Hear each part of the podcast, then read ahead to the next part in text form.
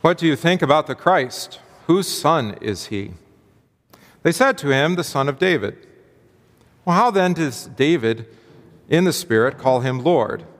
And if David then calls him Lord, how can he be his son? In the holy name of Jesus, Amen. Today, Jesus is asked a question and then speaks in terms we can understand. But then he asks a question in the second half of our reading, and no one can understand and are silent. The first way of his speaking makes complete sense to us, but the second way is beyond our capacity. Our heart, soul, strength, or mind, none can comprehend. So, in a shocking turn, what Jesus says that we can comprehend cannot save us.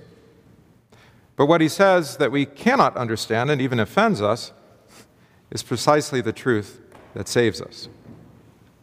Of course, as you may have guessed, we're talking here about God's two ways of speaking the law and the gospel. When Jesus speaks the law, we have no problem with it. It makes sense. It echoes the desires of our hearts. It confesses what we experience in this world.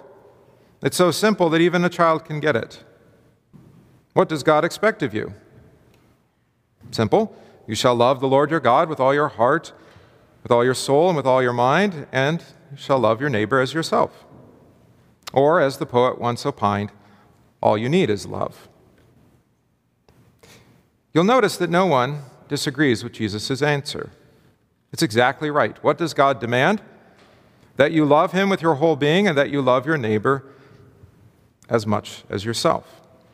This is a correct summary of everything that God has written in His law and by His prophets.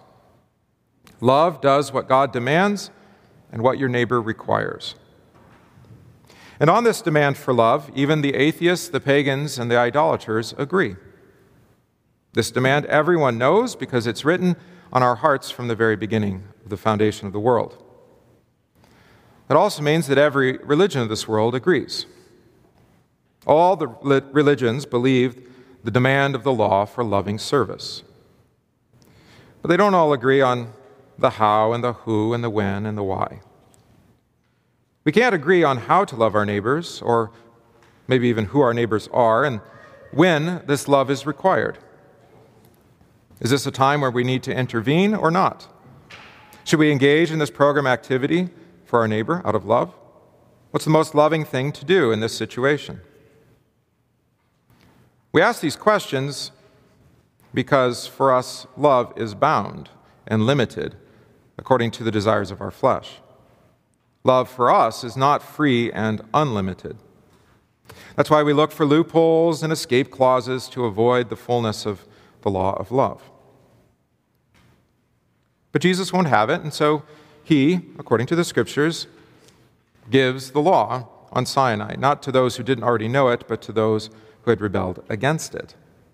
That summary of the law and the Ten Commandments. And then he takes that summary himself, and when he's on a mountain again, he exposits it in its fullness, what we call the Sermon on the Mount in Matthew 5 through 7. He shows us the full extent of the law and that there is no limit and there is no bound, as love is commanded by the law and the prophets. Love can have no limit because, well, the law demands all things. The law demands perfect and complete loving service, always and forever. You don't get to ask when and why and how or where. Love serves God in everything, and love always cares for the neighbor. Even though we know that this is impossible, it still makes sense to us. It is, well, a utopian vision of what this world could be like if only everyone loved each other. So that we agree with the, prof, the, with the poet, all we need is love. And on this, even the atheist, the pagan, and the idolaters agree, whatever religious persuasion they are of. So, Jesus' first word of speaking, way of speaking makes complete sense to us. But while the Pharisees were still gathered together, Jesus asked them a question, his question, saying, What do you think about the Christ? Whose son is he? They said to him, The son of David. Well, how then does David in the Spirit call him Lord? And if David calls him Lord, how is he his son? After this question, Jesus' interlocutors cannot answer a word and don't even dare ask him any more questions.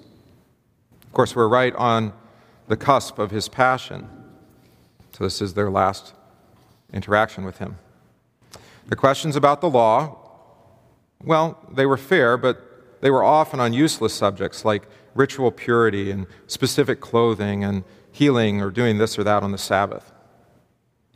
Finally, they ask a question about the law in its fullness, about the greatest commandment of the law, and Jesus answers rightly.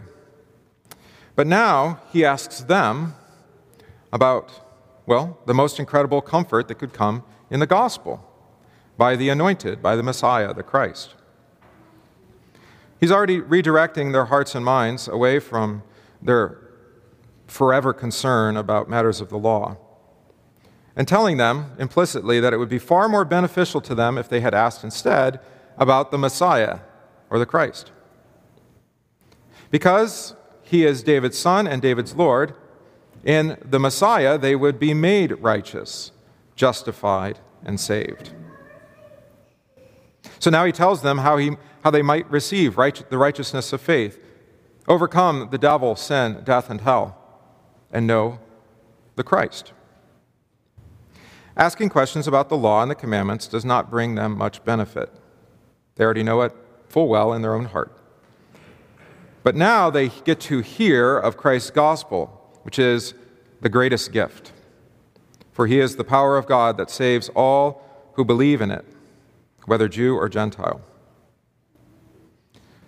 His question is, of course, related to how they understand Psalm 110, verse 1.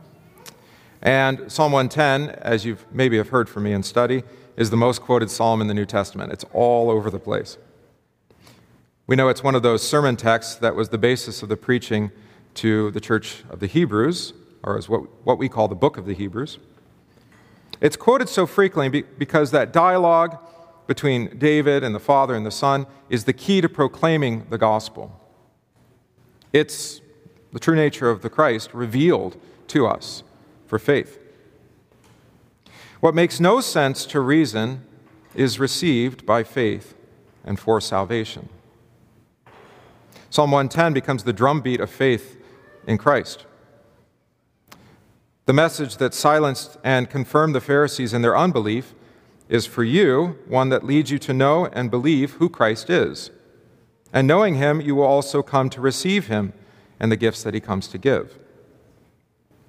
But again, it can't be received by reason or strength or mind, if you like. It must be revealed by God the Holy Spirit and proclaimed. This means that even the Christian pastor has a difficult time um, actually preaching the gospel because it doesn't come natural to any of us, not even to the pastor, but it has to be given by the Holy Spirit. pastor is given only to say what the word says, namely the word of the gospel. So, what, what the Pharisees hear sounds like a riddle. It's because they refuse to believe. But you hear instead this dialogue about David's son and David's Lord as being a confession of who Christ Jesus is, according to his two natures very God of very God and true man, born of the Virgin Mary. Yes, G- Jesus is the son of David, true man. Yes, he is also David's Lord, true God. The first one's quite believable because, as we know, Jesus, as true man, was born under the law and even in of the line and lineage of David and in the, the town of David, Bethlehem. So David's son, no problem. But the latter, that he is David's Lord, that is unbelievable. God and man made manifest for the salvation of the world. That can only be received as it is inspired by the scriptures and proclaimed for faith. Or as we confess in the small catechism, I believe that I cannot believe in Jesus Christ my Lord or come to him. But it is only by the Holy Spirit who has called, gathered, enlightened, and sanctified me by the preaching of the gospel of Christ. Jesus, as man, that requires for you no preacher, only eyes, ears, and touch, or a historian. But Jesus, as Lord and God, requires a preacher. Because, as Isaiah foretold, eye has not seen nor heard, nor have entered into the heart of man the things which God has prepared for those who love him. But God has revealed them to us through his Spirit. Jesus reveals that David's psalm was being sung about his own kingship, Christ's kingship. How he, Christ, would be victorious and triumph over his enemies. Implicit in that is Jesus warning the Pharisees again before his passion and admonishing them to repent. It is as if he were saying, Let go of your malice. Stop with your cunning and crafty and guile, trying to knock me down with your questions. Stop persisting in your rebellion, or you will end up as footstools under my feet. There's no way that this psalm is only about natural sons, because the king refers to his son with greater dignity as his Lord. But David, inspired by the Holy Spirit, not by his human intellect, reason, or wisdom, says what is incomprehensible to reason, but is the wisdom of faith. He speaks of the Christ, his Son, and Lord. So Jesus is your Lord and the Father's Son from eternity. He was made man in the last age from the seed of Abraham and David. He only terrifies the enemy whose heart dwells only on the law. But Jesus has revealed to you a more excellent word, the gospel, where you learn that he has created you anew by your baptism in his name, where you learn that he has purchased and won you from all the power of devil, death, sin, and hell. That is, he has overcome the devil, slew death, scattered hell, opened heaven, and made atonement once and for all with the Father. And also, as your king, you learn that he protects and shelters you in this wicked world from all the physical and spiritual enemies that prowl around, and also defend you from all evil of body and soul. And as your high priest, you learn that he has cleansed you by his blood from all your sins, that you have a constant mediator and intercessor before the Father, who speaks well of you, who wins grace and mercy for you, and finally will take you and all his elect to be with himself in eternal life. May God grant it in the name of Jesus. Amen.